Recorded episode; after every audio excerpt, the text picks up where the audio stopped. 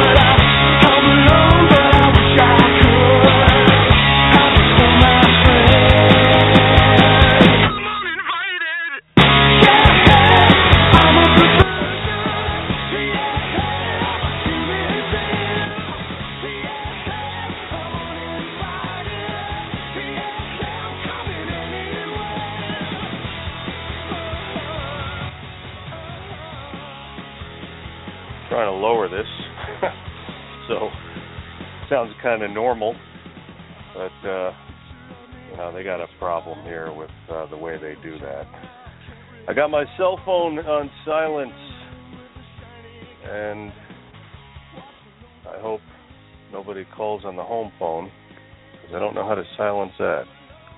But if they do, I'll mute myself so it doesn't bother us. This is Dave Gahary. You're listening to Who's the Bad Guy on the Overthrown Radio Network. Go to overthrowradio.com. My show is on Wednesdays from 11 to 1 Eastern Time. On Mondays, Paul Angel's show History Today, which is from 10 to noon Eastern. And of course, with the summer and everything, you know, we've been on and off as we have families to attend to and and children to attend to. So forgive us if um, we are not on regularly, but we will be coming up when the summer's over.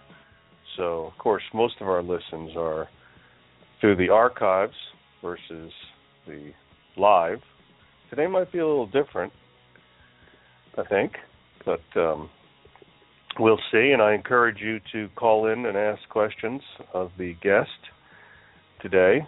And the number, of course, is 347 215 7292. 347 215 7292. That's the guest call in number. Of course, if you're listening to this show, you will see that on the web page.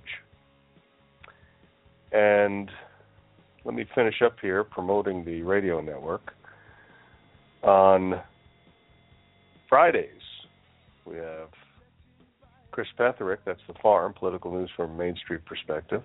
Chris had a big show last week. I think it was no, actually it was the week before.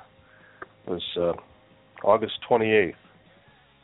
He had Jim Spoonius on from Caratech, and that, literally thousands and thousands and thousands of people have tuned into that show for one reason or another. So that's a good thing. And I don't know if if our Sunday show is still on with Tara Beth Baptista or Tepetti. That was Harvesting Truth. I don't know for sure. She might be taking a little break with the summer and everything and and the family and the kids and all that stuff. So at any rate, go to overthrowradio.com and you could see this the schedule there. And let me tell you about our show. Actually, we have somebody calling in right away, but uh, they're just listening. I don't think they want to talk. I think you have to hit like number one in order to ask a question or something like that. But at any rate, let me tell you about our guest today. We're going to be joined by David J. Dionisi, who's going to discuss a few of his books. He's written several books. He's going to be discussing 9 11 The Secret War and the occult religion of the 9 11 attackers. Of course, this is because today is September 9th of 2015. And in two days, we're going to have the anniversary, the 14 year anniversary of the September 11th false flag terrorist attacks. So it's timely that this show has Dave on, and Dave does many other things. He's an incredible guy, and we're going to hear about that. Let me see if I can get Dave on the line here. Dave, are you out there? I am here. All right, Dave. Thanks for joining us today. Uh, it's a real pleasure, Dave. Great. And Dave got up early for the show. Dave's out on the left coast, so uh, it's uh, about eight o'clock in the morning there. So, uh, Dave, have you had your coffee yet? Oh, I'm ready to go. My kids are off at right. school already. All right. Another one with kids. Well, Dave, let's get right into the show here, okay? And as I mentioned in the introduction, you've written many books. I think how many? About 10 or more? Um, I think about nine because uh, a few of them have been just updates of earlier works. So about nine books, Dave. So so only 9. Okay. Well, before we get into 9/11, Dave, and then later on to another topic, why don't you for the benefit of the listeners give them a little bit of background about who you are, where you were born, what you did, your education, military service, if you had any. Of course, I know you did, and um, corporate uh, history, and so on.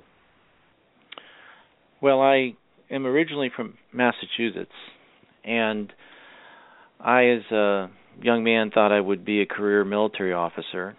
I went into the Army and was an intelligence officer, but I have not worked with the government for um, about 30 years. I, I got out in 1988, but that was a very interesting experience because it helped me see one dimension of of really what I specialize in, which is helping people see solutions to overcoming evil. And uh, there is an organized group.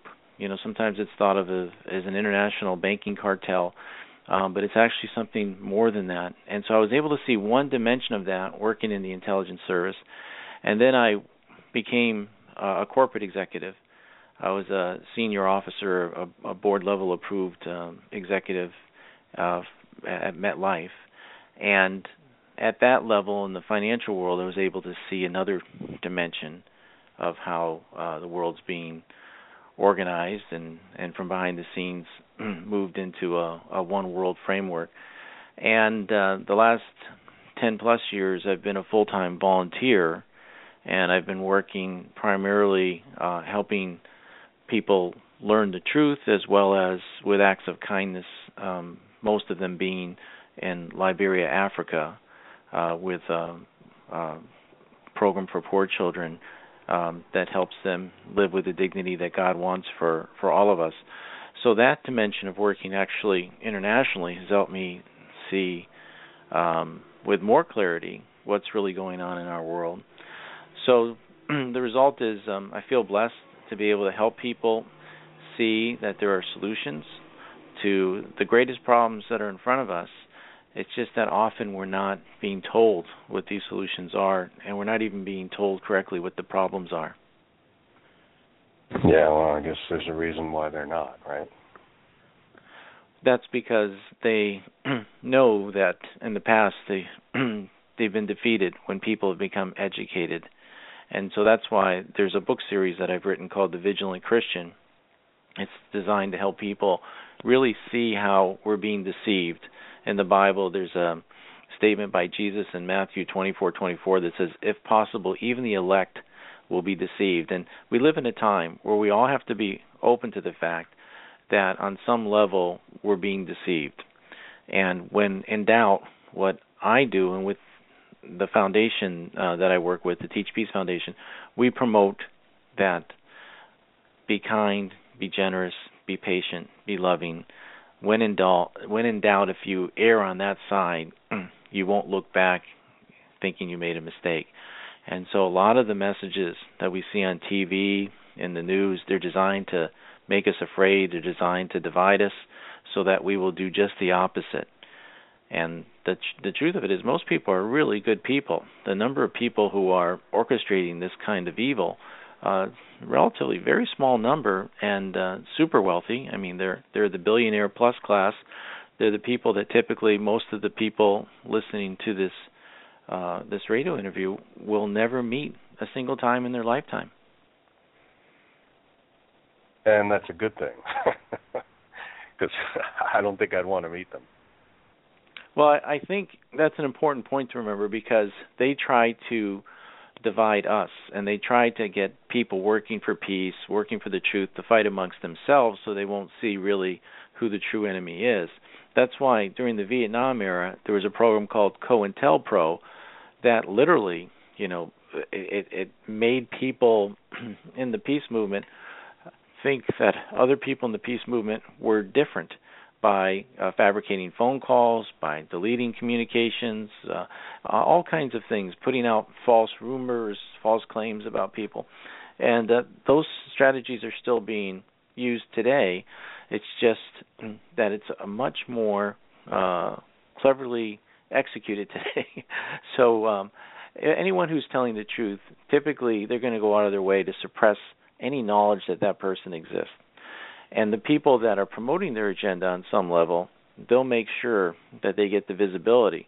So even within the dissent group or the people that are working, say, for 9 11 Truth, often the names that are best known are the names that are secretly serving this this purpose. People just don't realize it. That's right, exactly, and that's been well documented. And it's so good to hear somebody say it, somebody with the background that you have. So let's get into 9/11, Dave. And like I said, we're going to be talking about some other topics as well. But you have written these books on 9/11. And let me ask you this, Dave. It's been several years since they've been published, explaining, of course, what really happened on September 11th, 2001. What exactly would you like people to know about the books? Well, there's a couple things. uh, first of all, 9/11: The Secret War is the first book, and to this point in time, the only book to accurately explain what really happened, both in terms of who, how, and also the spiritual dimension. Now, there are many good books out there that come close, but I make that claim that sounds like a very bold claim. And as we go through this discussion, I think you'll see why that claim actually stands and has two feet. The other point is if you take a look, we were talking about how there's a real effort to suppress knowledge of people who are telling the truth. That book, 9 11 The Secret War, the other books, I mean, last year alone, uh, there were over 11,000 books that were shipped from the Teach Peace Foundation. So now we're going back many years, many, many thousands of books. If you go on Amazon.com right now and you look for the book reviews for this book, 9/11: The Secret War, there's either zero or one or uh, some ridiculous number like that. Okay, and if you look at many of my other books, Dave, you know this for a fact. The uh, American Free Press ended up selling, I think, over a thousand atomic bomb secrets books. If you go to the Atomic Bomb Secrets on Amazon, you'll see same thing. I just checked this morning. There wasn't a single review when I pulled it up. Now, this is an example of how the the um, very powerful behind the scenes suppression of truth works. People they go on the website, they figure, hey, this book meant, can't be worth anything. You know, look at uh, David Ray Griffin's book has got hundreds of people that have commented on it, and this book has no one. And um, the publisher, I recently had a book published in Japan. It was on July 18th in uh, Tokyo, and the Tokyo publisher said to me, he said, Dave, we've never seen anything like this. We've sold 1,400 copies of your book, and there are no Amazon reviews. Our our own staff that, that have read the book are trying to comment on Amazon, and they can't get a comment on Amazon. He said, "There's an all-out information war to suppress this." I said, "Of course, it makes sense." He says, "We know it makes sense. You've got the first book ever published in Japan exposing Japan had an atomic bomb program. We know the government's going to go to great lengths." I said, I know this because I've experienced this in the past with books like 9/11: The Secret War. So, you know, just be aware of the fact that sometimes the book on Amazon with zero reviews is maybe the book worth reading.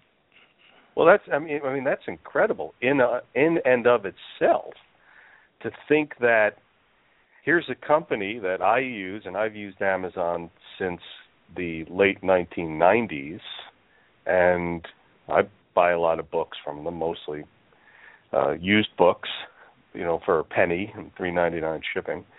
But if you think about here's a company that's supposed to be obviously just a company, right? I mean, why would they care who leaves a review? Why would they care how many reviews are up there? But what you're saying is that that review process is corrupted, clearly. Oh, So, absolutely. If, if, there's yeah, but if that's the case, Dave, if that's the case, that this review process here is corrupted, what that means is that there are people working at Amazon whose job it is to to censor comments. That I mean, that's what it would have to be. Clearly, I mean, there would be no other Dave, uh, explanation. Yeah, at this point, all the big companies, um, you know, the the big Fortune 500 companies are in the control. And so what what um, like when I was a senior exec at MetLife, we had special agreements with the NSA in terms of information that was shared with them. I mean, that's happening with Amazon, that's happening with everyone. And it's all part of this big NSA intelligence gathering effort, right? They company executives go along with it because they fail. okay, we're helping uh, the war, you know, the war against terror. They don't realize that the NSA was created and is ultimately controlled by another power, and that's why um, you know it's really important for people. If, you, if I'll give you an example, um, whether it's Edward Snowden or any of the other big whistleblowers, if they end up having a uh, a book or or something like that that gets published take a look at the big big publishing companies and what what happens to really ultimately corrupt or suppress that. There are many examples by the way of Amazon participating with the government uh, more more openly. So if anybody wants to look into that they won't have any problems finding it. My point is there is an all out effort on things that are absolutely true. And what makes my books unique is unlike um like I remember talking with David Ray Griffin early on and I had just got back from doing um an interview with Osama bin Laden's sister in the United Arab Emirates. And so I'm traveling, you know, to these places doing firsthand interviews and I said to him, I said, You've got serious mistakes in your work. Please, you know, come. I, I said I will buy the plane ticket with you for you. Come with me and and and meet some of these people and learn for yourself. And it's because I think that so many people were afraid to literally go into the Muslim world at that point, um, not realizing that they would be treated, you know, uh, with great hospitality. Uh, the, the real risk when you go on a trip like that is not from the local people that you're visiting or or Bin Laden's family or anything like that. The risk is from groups like the Mossad that find out that you're getting to the truth and they don't want you to know the truth because it serves their agenda for that to not be known. And so yes, there are some risks involved. I, I'm I'm not going to downplay that, but it, but they're not coming from where people think they're coming from. Um, so you know, in the process of doing these firsthand interviews, I learned early on that things were very very different. Now we know in the United States that for many people 9/11 was an eye opener because they saw three buildings fall when there were only two aircraft. And that literally to this day is one of the biggest um kind of catalyst moments that I've identified to help people understand this hidden power. Um, what I have identified using their internal name as a brotherhood of death. So that's why you see my books, specifically the book with the title Defeating the Brotherhood of Death, you know, focused on that specific name. But this group uses many different fronts. They use many different subordinate secret societies.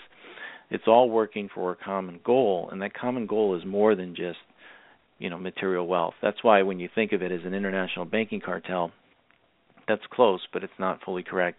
And with 9/11, there were so many uh, wonderful, courageous efforts to tell the story correctly about 9/11, and I applaud those.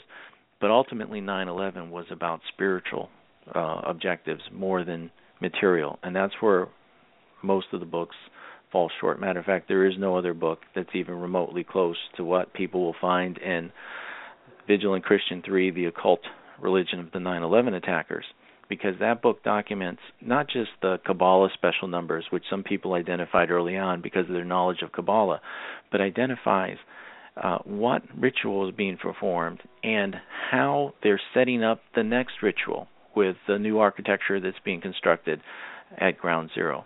So it's it's a very very difficult book for people to believe. Of all the, of all the books I've written, that's the hardest one because it requires you not only to have a knowledge of who this cartel is, not only to have a knowledge of the mechanics of 9/11, how it was done, why insider trades were placed, all these different things. It all, it requires you to have some knowledge of the religion that these small but very powerful people um, follow, and with that you can you can really see 9/11 with a whole new set of eyes, and and one one that will help you realize just how how truly evil this group is. what are they planning? Well, there's another certainly 9/11 that's being planned. Um, from everything that I can see, the next one will be in Chicago, but um, it's too early to say, and I don't have enough information to say that with concrete proof. What you'll find in my books, by the way, another thing that makes them unique is what I do put out there is supported, and um, it's supported, you know, with such careful documentation that it allows the reader to do their own research and authenticate what's what's said. So, you know, if we step back for a moment, just about everything most people have ever heard about 9/11 has been from someone on TV who's not conducted the first-hand interviews, who's literally reading the script. Okay, this even includes the so-called experts. If you look at the experts from this institution or that foundation or whatever, they're very often people with a PhD who did not conduct first-hand interviews. They're reading some report, and if you keep going back further and further, uh, you'll you'll find that a lot of the information was known early on. Like for instance, I remember in a 2005 interview, I was being told that Osama bin Laden was being held in captivity in Pakistan. So you know, you think about from 2005 to 2011 when he was finally killed in Pakistan.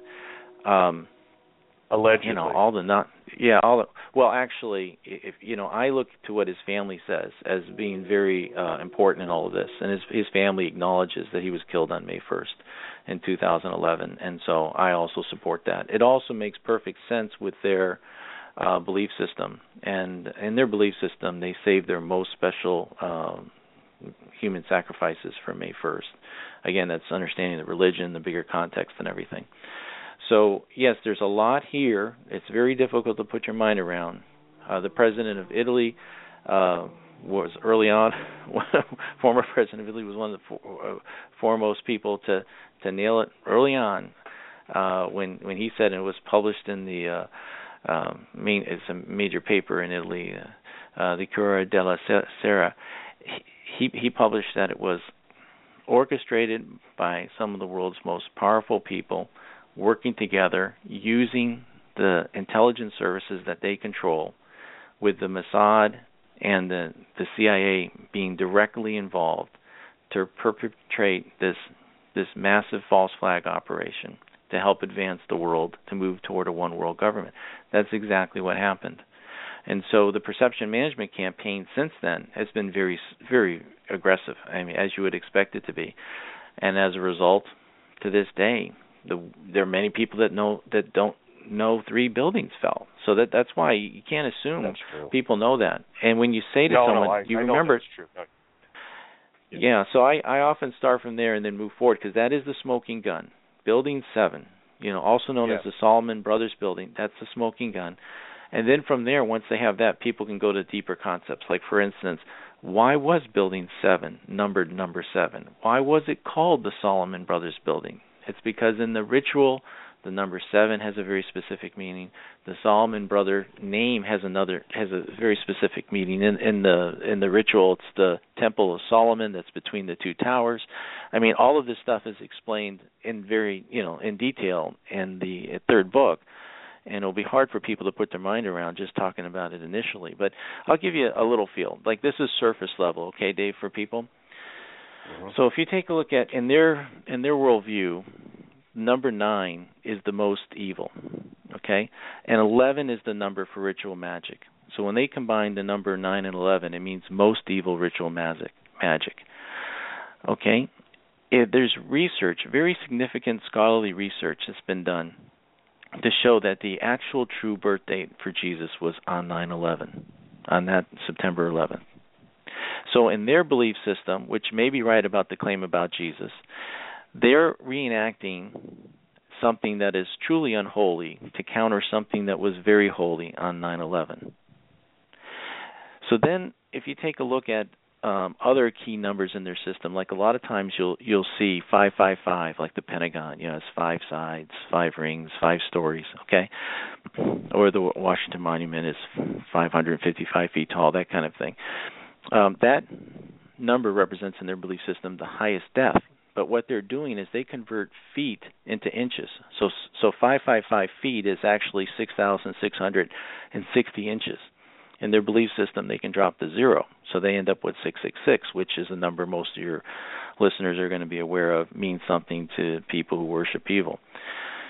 So, you know, a lot of these kinds of things like um uh, five representing death or the number 77 representing power, these all will make a lot of sense when you start looking at the specific story of 9 11. Like you have five terrorists hijacking a 757 to bring death to power, right? All this kind of stuff. What I'm saying is that's the surface level.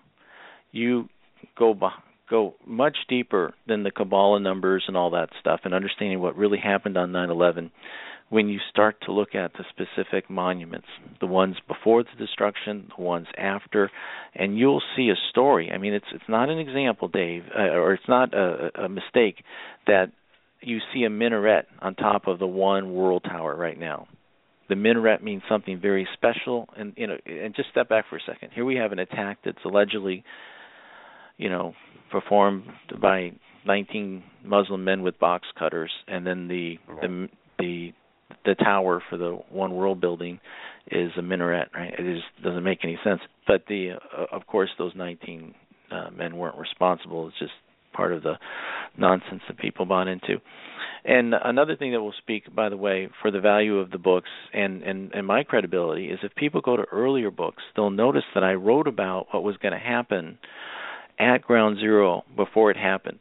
So back when the official version was the what is now the One World building, when it was called the Freedom Tower, I was explaining it was going to be actually called something different. It was going to be called the One World building. And you can take a look at the publication date of the book, you know, all these other things that just have lined up because for them they need to create this this ritual at ground zero uh, and as a result, that leads to the construction, you know, the the actual configuration of the construction. So there's a lot here. It's a part of the story that many of the listeners have, I'm sure, never heard before. But without understanding the spiritual dimension of what happened on 9/11, all the other details, important as they are, whether it be on insider trading or or whatever, um, just won't be fully understood. Mm-hmm. Excellent. And there's a link here in this interview where you could click on that and and pick up the books if you like. Now let me just open up the lines here. I know we have somebody here listening through the studio, but they they're not asking a question. But uh, if this person would like to hit one and ask a question for Dave about this, that'd be fine. Also, let me give the number again for anybody who would want to call in to ask a question, it's 347 347 215 7292.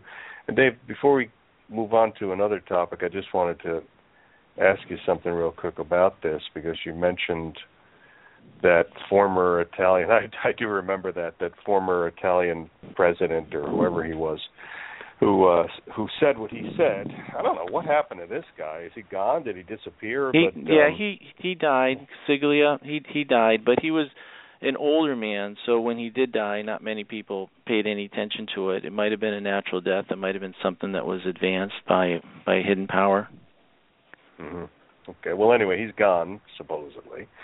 But here you mentioned, or he mentioned the Mossad, and and then you mentioned the Salomon building, and of course, the Mossad is Israel's secret service, like I guess the counterpart to MI6 or the United States' Central Intelligence mm-hmm. Agency. But I mean, that, that's a tiny little country.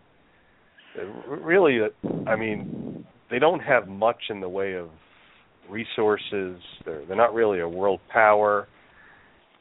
why is it that the Mossad and Salomon Brothers and you know why is it that a lot of people point the finger to the Mossad, point the finger to the Jews or the elite Jews, not of course your average run-of-the-mill Jew? Okay, yeah, that's a great question. And also for anyone listening, if they want to check on, uh, it's Francesco Cossiga, the former pre- president of Italy. His article was on November 30th, 2007, in the Corriere della Sera, and and, and his specific um, excerpt that's the most famous in that article. I'll, I'll just read briefly. It's, "From sources near to the Palazzo Chigi, the nerve center of Italian intelligence."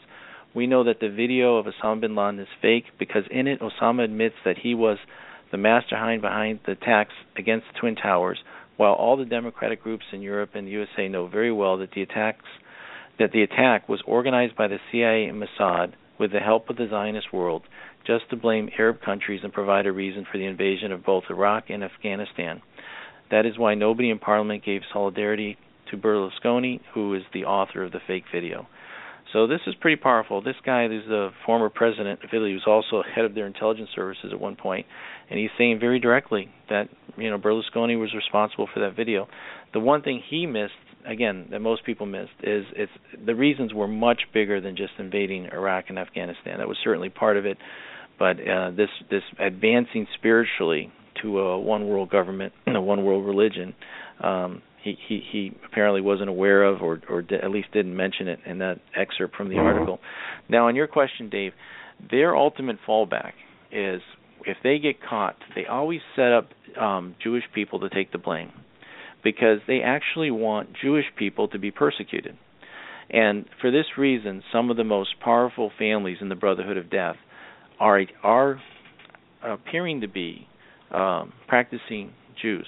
They have Jewish names, Jewish identities, and they use Judaism for their advantage. You'll see um, there are rabbis that are hard at work that are trying to expose that this is what's really going on.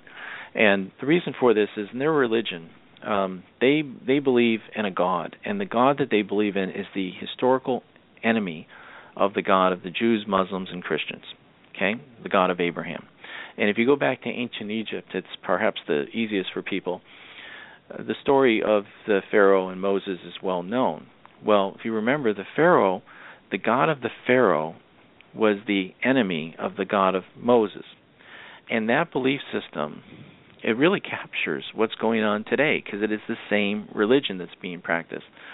The people that are in the Brotherhood of Death believe it doesn't really matter how you treat other people. What really matters is that you acquire wealth and power, and that you can put this wealth and power in a pyramid and continue to live eternally with it, take it to the next realm, that kind of thing. Whereas the people who worship the God of Abraham, they uniformly believe, "Blessed are the weak, the humble." The, you know, uh, there's beauty in poverty. Um, that you need to use your wealth. Uh, we're all children of God. You need to use your wealth to help people, and um, and and we also, you know, those of us uh, certainly the Abraham faith, we believe that there's life after this life. So that war, that very spiritual war, that according to the Brotherhood of Death, predates the flood. Uh, goes back to the Atlantis, you know, things that are now considered to be mythical, but in in reality may have actually occurred. And uh, the these things, the, these battles, Nimrod, all of these things are very very important to them as they are to Christians, but in very different ways. So the leading families that are in the cartel, they believe that they are descendants of Nimrod.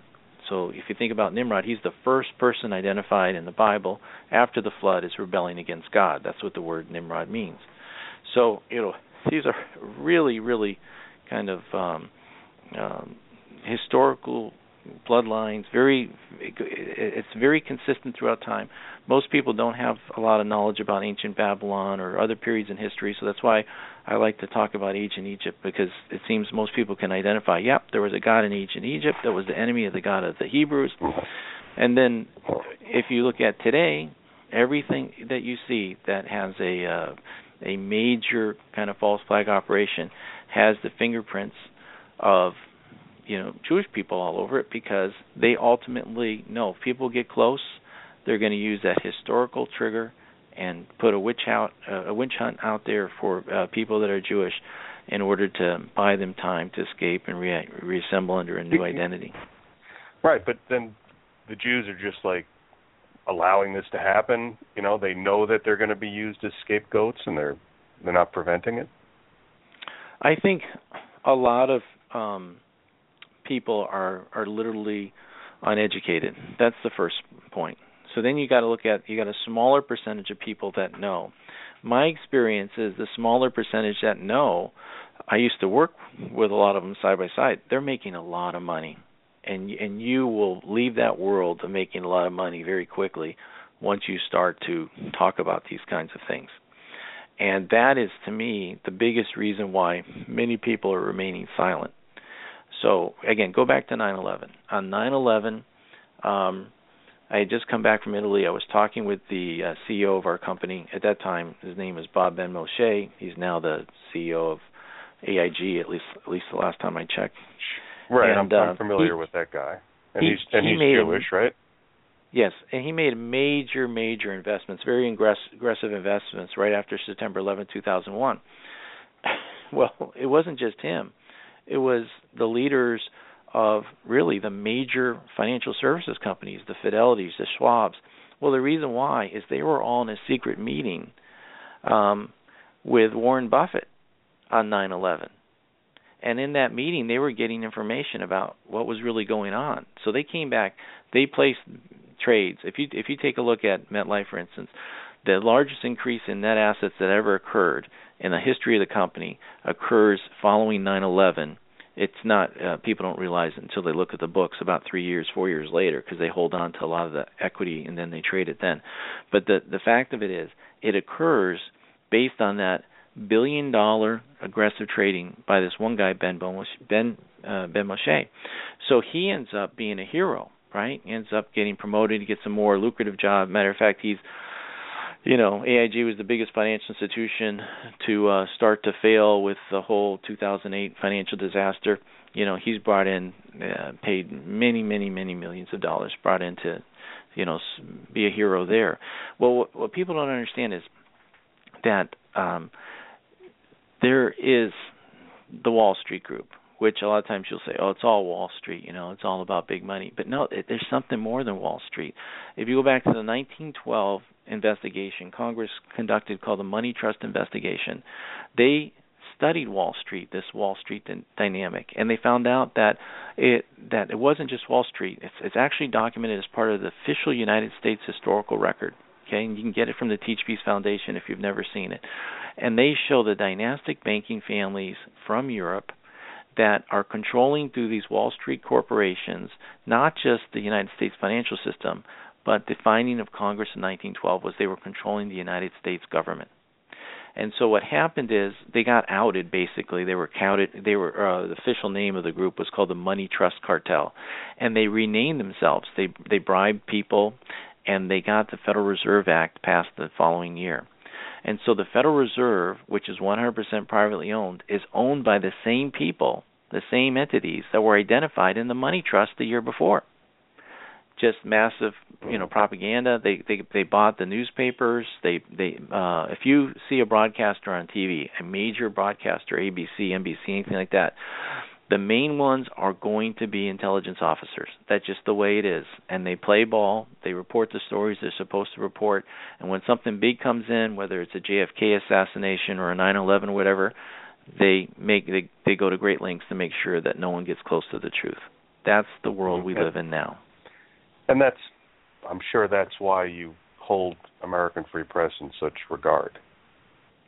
Well, American Free Press is the only newspaper um, that is putting out information about movement for one world government. You know what the Bilderberg meetings are about. Um, you know why it's important to know what happened with the atomic bomb in 1945, how that was used to move Japan into uh, Region Three in a a 10 region one world government. You know these kinds of stories um, are only coming out of your newspaper, and you know God bless you for doing that. Well, thanks, Dave. Why don't we? Well, I mean, we could we could talk about this all day, obviously, but what, why don't we move on to what you just mentioned here? Because the anniversary just passed, and the elite media had it all over the place.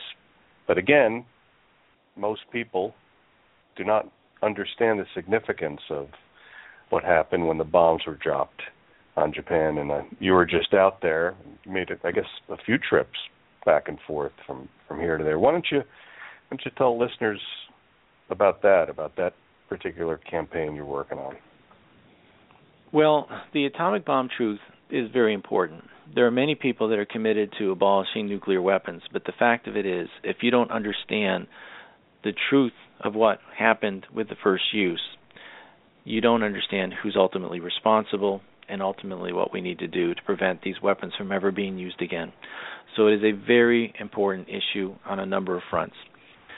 Mm-hmm. For many Dave, let me people, just can say also this before before you get in there into that. I I should have mentioned the book Atomic Bomb Secrets, and of course the uh, the documentary The Secret of Nagasaki.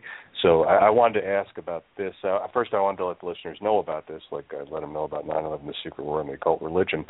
But if you could, uh, and, and please pick up wherever you want, but just summarize the the key secrets revealed in the book and the documentary. Okay.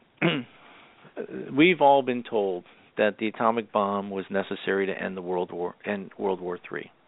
At the same time, right after the war, we saw the chairman of the Joint Chiefs of Staff make a statement that the bombs weren't necessary to end the Third World War.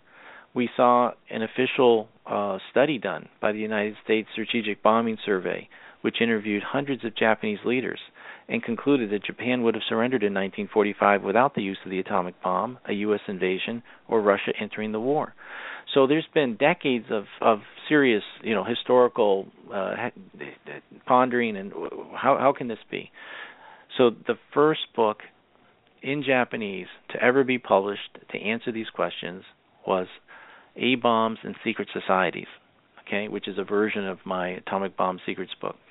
Both books were published in Japan in July. The A Bombs and Secret Societies version uh, was published out of Tokyo, and uh, because there was so much concern that if it was only published in one place, there might be efforts to um, to frustrate that. There were two publishers in two different cities, and the Nagasaki version is different primarily in that it, includes all the primary source info, all the endnotes, that kind of thing. So these two books come out in Japan first time in Japanese, the Japanese people are learning very important things like Japan had an atomic bomb program. A lot of people never heard that before. But this book names the team members. It shows the equipment that they were using. It identifies specifically what happened to the program. You know, it's it, there's so much concrete evidence in the book that it can't be contested in Japan. So, so very careful vetting. Uh, readers and, and, and listeners here in, in the United States probably don't know this, but Japan's different than the United States in that you don't publish a book like this without it being carefully vetted. So, this book, uh, Atomic Bomb Secrets, before it was published, the publisher went through it for a year, over a year, and checked source materials. And you know, we had all kinds of meetings with historians. We had multiple meetings with uh, leaders of the um, Hiroshima and Nagasaki Atomic Bomb Museum. You know, at the end of the day, I remember the last meeting we had with two of the top people at the Nagasaki Atomic Bomb Museum in in May, and um, a very famous professor in Japan is is my uh, translator in this meeting, and he says, "Is there anything in the book or that we discussed that you factually disagree with?" These two people said, "No, it makes tremendous sense." But we work for the city of Nagasaki, and we're not in a position to go against the, our superiors. So we can't make a public statement. So it's just a very, but you know, the bottom line is now that the books are published, things are starting to change in Japan, and eventually this will this will be, uh, you know, extremely well known. Um, my my point is that when you understand that the atomic bombs were not necessary then to end the war, then you ask yourself the question, why were they necessary? And Japan had a very um, uh, strong, it still does, culture, very educated um, in, in general. They're more educated than I would say the average American is. And yeah. they, yeah, be, because of their, because of their uh, uniqueness as a culture, They're the only country. If you look at the Club of Rome, the the 1968 plan that came out to to break the world into 10 world regions, which is also mentioned in the Bible. Those of you that are Christians will know that. Well, that 10 world region plan, it only has one country in the whole world that's its own region, and that's Japan. And so, in order to move Japan into this one world framework, they had to architect a war against Japan. So if you go back before Pearl Harbor, many of your listeners probably don't know this, but there was an actual document, it's been declassified. It was an eight step plan that Roosevelt had developed to specifically draw Japan into attacking Pearl Harbor. If you've never seen that document, again, it's in my it's in my book. Um, you you know you start to scratch your head and say, okay, all of a sudden, the, many people know that there was a oil embargo, a nickel embargo, that kind of thing that the U.S. Congress had passed in in the summer of 1941 against Japan. They they know there were things like that that didn't make a lot of sense, but typically are acts that would move a country toward war. Well, when you see the actual document that Roosevelt had put together to to bring Japan into war. That's why the aircraft were in circles. That's why the ships were concentrated the way they were. It was all laid out in this plan early on. They wanted to have um, Pearl Harbor such an easy target. That the Japanese it'd be dangling in front of them. It'd be too hard for them to resist. So a lot of this requires basic knowledge of the secret society dimension of the relationship between Japan and the United States. So if you go back to 1905, you'll find out a member of the Brotherhood of Death, you know, is meeting with a Japanese member who's also connected to secret societies in the United States, dividing up the Philippines and Korea.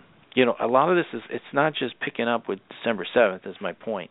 And so in Atomic Bomb Secrets, I'll give you another huge secret that because Japan's atomic bomb program was north of the 38th parallel, at the end of World War II, Stalin, who desperately wanted an atomic bomb, wanted Korea split, and he wanted he wanted the communist possession of the uh, nuclear uh, plant that was built into a mountainside.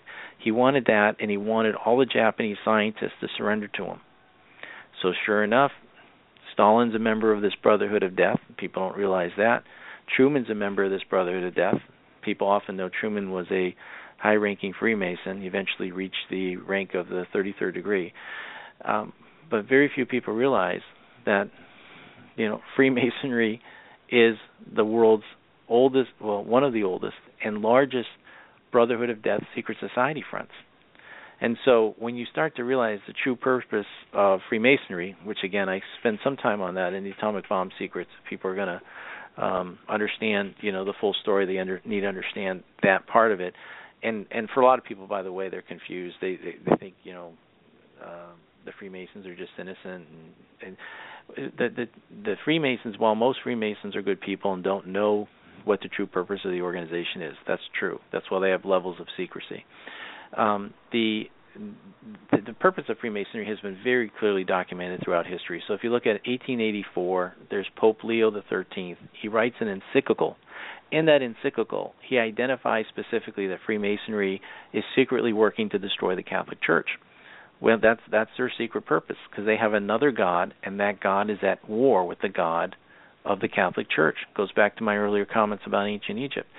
So, if if you look at that document, which by the way is on the Teach Peace site, just go to the library. You can read the whole encyclical. What's fascinating about that is the worldwide leader of Freemasonry in 1884 responds to that document and acknowledges they're at war. That guy's name is Albert Pike, and his response is also on the Teach Peace site. So when people go and say, "Oh no, the Freemasons," you know, Truman would never want to drop the bomb on the center of Christianity, you know, they are being ignorant of the fact that he was committed at, at, at the highest levels to an organization that has had that stated goal since its inception. So another key secret in the book of Atomic, of Atomic Bomb Secrets is that the Fat Man atomic bomb, which detonated over the Urakami Cathedral, that that was not an accident of weather. That the pilots had hit their assigned target, and we also know that because pilot Charles Sweeney gave testimony that he and his team dropped the bomb within 500 feet of their assigned target. Now, if anyone's ever looked at Nagasaki, you'll know that the primary military target is about three miles away, and it's to the south. It's the Mitsubishi Naval Shipyard. Well, the atomic bomb because it was dropped three miles away, ended up doing essentially no damage, you know, to the to the shipyard, but it did wipe out the center of Christianity in Japan because that's where the Catholic Church was centered, and there had been organized campaigns to persecute the Catholic Church in Japan going back for over 500 years, and um, the emperor and his connections to Freemasonry are also noteworthy. I have a picture. If people ever want to see this, go in the Atomic Bomb Secrets book. You'll see a picture of Truman wearing his Masonic regalia, and then you'll see a picture later in the book of Emperor Hirohito wearing his Masonic regalia. And then you ask yourself, what was World War II really all about? So those are just a few of the really big secrets in the book, Dave. Okay, Dave, did you want to uh, talk about these photographs a little bit? You know, I put some photographs on the Teach Peace site, and um, I shared them with you right before this call, and they're very interesting. And the reason why when people go to teachpeace.com, you look at the bottom, you're going to see the Urakami Cathedral, and it was turned into a movie projection screen on the night of August 8th, 19 uh, of 2015 for the 70th anniversary. Okay, and they're reenacting what happened on August 9th, uh, 1945. So the first picture people will see is Boxcar being shown on the cathedral. The next picture is Boxcar releasing the Fat Man bomb. The next picture is the Fat Man bomb um, falling right in front of the cathedral. Then there's an airburst. The airburst is occurring essentially where the peace statue is now today at that time. And then there's a mushroom cloud shown right on the cathedral. The final picture shows the cathedral, you know, fully destroyed. That is the truth of what really happened being shown in plain sight. And so my book explains this in great detail with primary source information that had never before been known in Japan and is causing quite a lot of discussion uh, now among Japan's academics as well as increasingly, you know, more and more people are picking it up because it is in the in the uh, major bookstores in Japan. Mm-hmm. You know, when I think about all this stuff, Dave, I I think about you and me and the people that you know and the people that I know and pretty much they're regular human beings. But it seems that these people are not regular human beings. Is it safe to say that? Are they that, well, I mean, are I, they different I, than human beings? I, I think we're all children of God. And what happens is some people believe that they are more important than God, or that they are a God, or that there is no God. This is my my worldview. Once you go down one of those paths, a lot of bad things are going to happen. Um, I am a person who believes that we are not so much human beings having a spiritual experience, but we're spiritual beings having a human experience. And because we're eternal beings, we're created to love and serve each other. And if we're rooted and and and being the hands of God. You know, we're supposed to pray as if everything is in the hands of God and work as if we are the hands of God.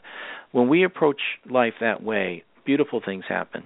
And the fruits of of what is good um we we the, the, the fruits it's mentioned in the Bible are things like you become more kind, more patient, more more loving, more generous. You know, these are good things.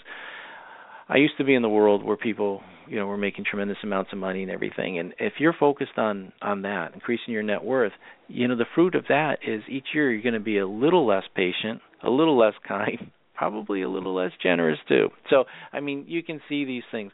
And so I think if we treat everyone, you know, this is Jesus is famous for saying love your enemies. I, I really believe that if we treat everyone as a child of God, that we don't want to see anyone spend eternal eternal uh, or eternity in hell. That we want everyone, you know, to to be with their families, to be with God, to to you know be in paradise. Then we can turn the other cheek. We can continue to put our message out there. If if people don't want to hear our message, then love them with acts of kindness. And uh, you know, I'll, I'll give you a classic example. You, probably the toughest um, conflict in the world right now is between Israel and Gaza in terms of people mentally being able to sometimes say they can be at peace. If the Israeli people would pressure their government that every time some kind of act of violence that was attributed to the Palestinians occurred, they were going to respond with medicine, doctors, food, clean water, things like that, there would there would be no conflict. It would be the most proactive, uh, right. fantastic way. To, but what they do is just the opposite. And as a matter of fact, if they don't have enough violence going on in Gaza, the Israeli government actually fabricates it. I mean, I know because I've been there. I can I can tell you it's it's it's it's a horrible thing to um and and our government does it too i'm i'm not saying that you know that this is unique to them governments throughout the world are famous for this matter of fact this week there was a big news article about the french government attacking the greenpeace uh, ship and one yes. of the frogmen feeling you know remorse for having killed innocent people and that kind of stuff was part of a f- false flag operation this happens all over the place all the time. So the first thing we should do when an act of violence occurs against us is not retaliate, but really take time to understand. If we invested the time to understand what happened on 9/11 or with the atomic bomb or any of these other things that we're talking about early on, you know, we wouldn't be where we are today. We would have found out that these guys were responsible we would have put him in jail. I'm not I'm not in favor of the death penalty. I would have given him life sentences. That's just my personal thing. And and um we would have learned from them. Matter of fact, when someone's in jail, you you know, you can really find out a lot of stuff about what's going on. Albert Speer is a great example. He's one of the top Nazi leaders. Uh he revealed a lot of important details in his book that was subsequently published uh, Inside the Third Reich. So I you know, I think we should uh, love people and at the same time hold them accountable.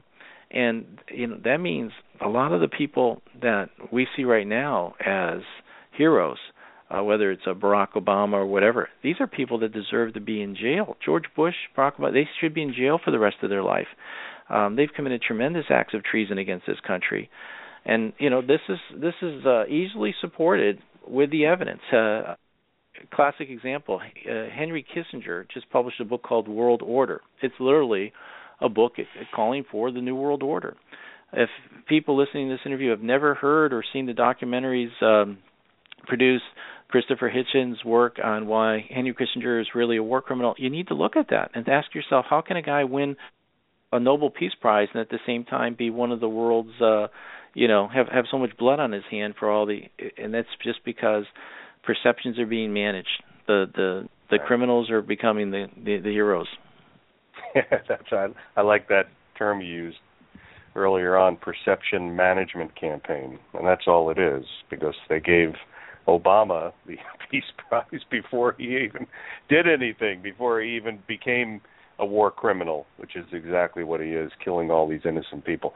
It's a shame, Dave. It's scary and uh, but it's important, like you said, for people to wrap their minds around this and to and to dig into these books, like like I try to do, you know, with with a regular they, book uh, and with a highlighter. Yeah. On, on Obama, just remember they gave him the award after he had got blood officially on his hands. And so what what happened was Obama became an intelligence officer uh, there was uh, back when I was an intelligence officer, there was something called the 1982 Intelligence Officers Identities Protection Act, and so since then the media hasn't been talking about it. But Barack Obama, he joined the CIA in 1983, and that was um, documented. If you look at his memoirs very carefully, you'll see he admits that right out of graduating from Columbia, he went to work for Business International Corporation. Well, the New York Times in 1984 outed the BIC as uh, having been created by an executive order by Ronald Reagan as a front name for the CIA. So not only I went to Indonesia, I did firsthand research on this, by the way. Not only was Barack Obama a CIA officer, his mother was a CIA officer working under the uh, front of the Ford Foundation, and his grandparents were CIA officers. Now, while many CIA officers are just good people, thinking they're doing what they're doing to help the country and all that, the reality is the CIA was created by the Skull and Bones Front of the Brotherhood of Death, and that's why the Skull and Bones have dominated those positions from the very beginning. And when you understand that Barack Obama is not this community organizer, that he is first and foremost not going to promote the interests of the American people or the black community or anything like that. He's first and foremost the Bilderberger. He's going to promote the interests of the ruling Brotherhood of Death elite then you'll realize why why I say his acts of treason are far beyond, you know, in the first two weeks killing a wedding party with a bunch of drones, that kind of thing. And then you'll understand why they motiv- why they gave him that award, the real reason they gave him award. He he he went through his full initiation when he committed those murders. That's uh like I said, it's scary stuff to think about it. And you mentioned Columbia, of course there's no evidence that he even, he ever went to Columbia because I think there's still a one million dollar reward out there for anybody that was his classmate to come forward and say, "Yeah, I went to class with him." You know, I always say, "I wish I went to Columbia at that time because I could use the million dollars." But uh, another uh, creation in this guy's existence. But, Dave, uh, keep in Dave, mind this: yes, when when people pray, that, that don't underestimate the power of prayer. The solution is there. I'm working on a documentary right now about Akita, Japan. The greatest miracles that have occurred in our lifetime occurred in Akita, Japan. People don't even know they happened because the media suppressed it. Um, over 100 authenticated miracles by the Catholic Church occurred between 1973 and 1982 in Akita. And God is trying to tell is is working very hard to tell us that if we pray to God and ask God for his help in defeating this brotherhood of death, God will supernaturally do it for us. And I know this sounds crazy to a lot of people, but if you think about what happened with Moses, Moses did not defeat the emperor with military, you know, in a military uprising. It was a supernatural solution from God. Same with uh, uh, Jericho. You know, the Hebrew people did not destroy their enemies in Jericho uh, through just you know storming the walls. They carried the Ark of the Covenant around the city of Jericho seven times, and the all, the walls came down on their own. God has a solution for us now, and that solution requires us to understand Fatima, Akita. Pray pray to God for this kind of help, and we can bring about a period of peace and prosperity for not only ourselves but our children and grandchildren that is beyond anything that's ever occurred in human existence. And that's the most threatening and dangerous thing that's been said in this entire discussion. That's the secret that they're going to great lengths to make sure it keeps suppre- is, is kept suppressed. Dave, the answer is in front of us. We just don't know it. We have to pray to God for His help. Dave, you're a great man. You're a great American, and thank you for coming on and and explaining all this to the listeners. And I hope that we can do this again real soon. Well, thank you for your kind words, Dave, and God bless you and the American Free Press for all the good work that you're doing. Thank you, Dave.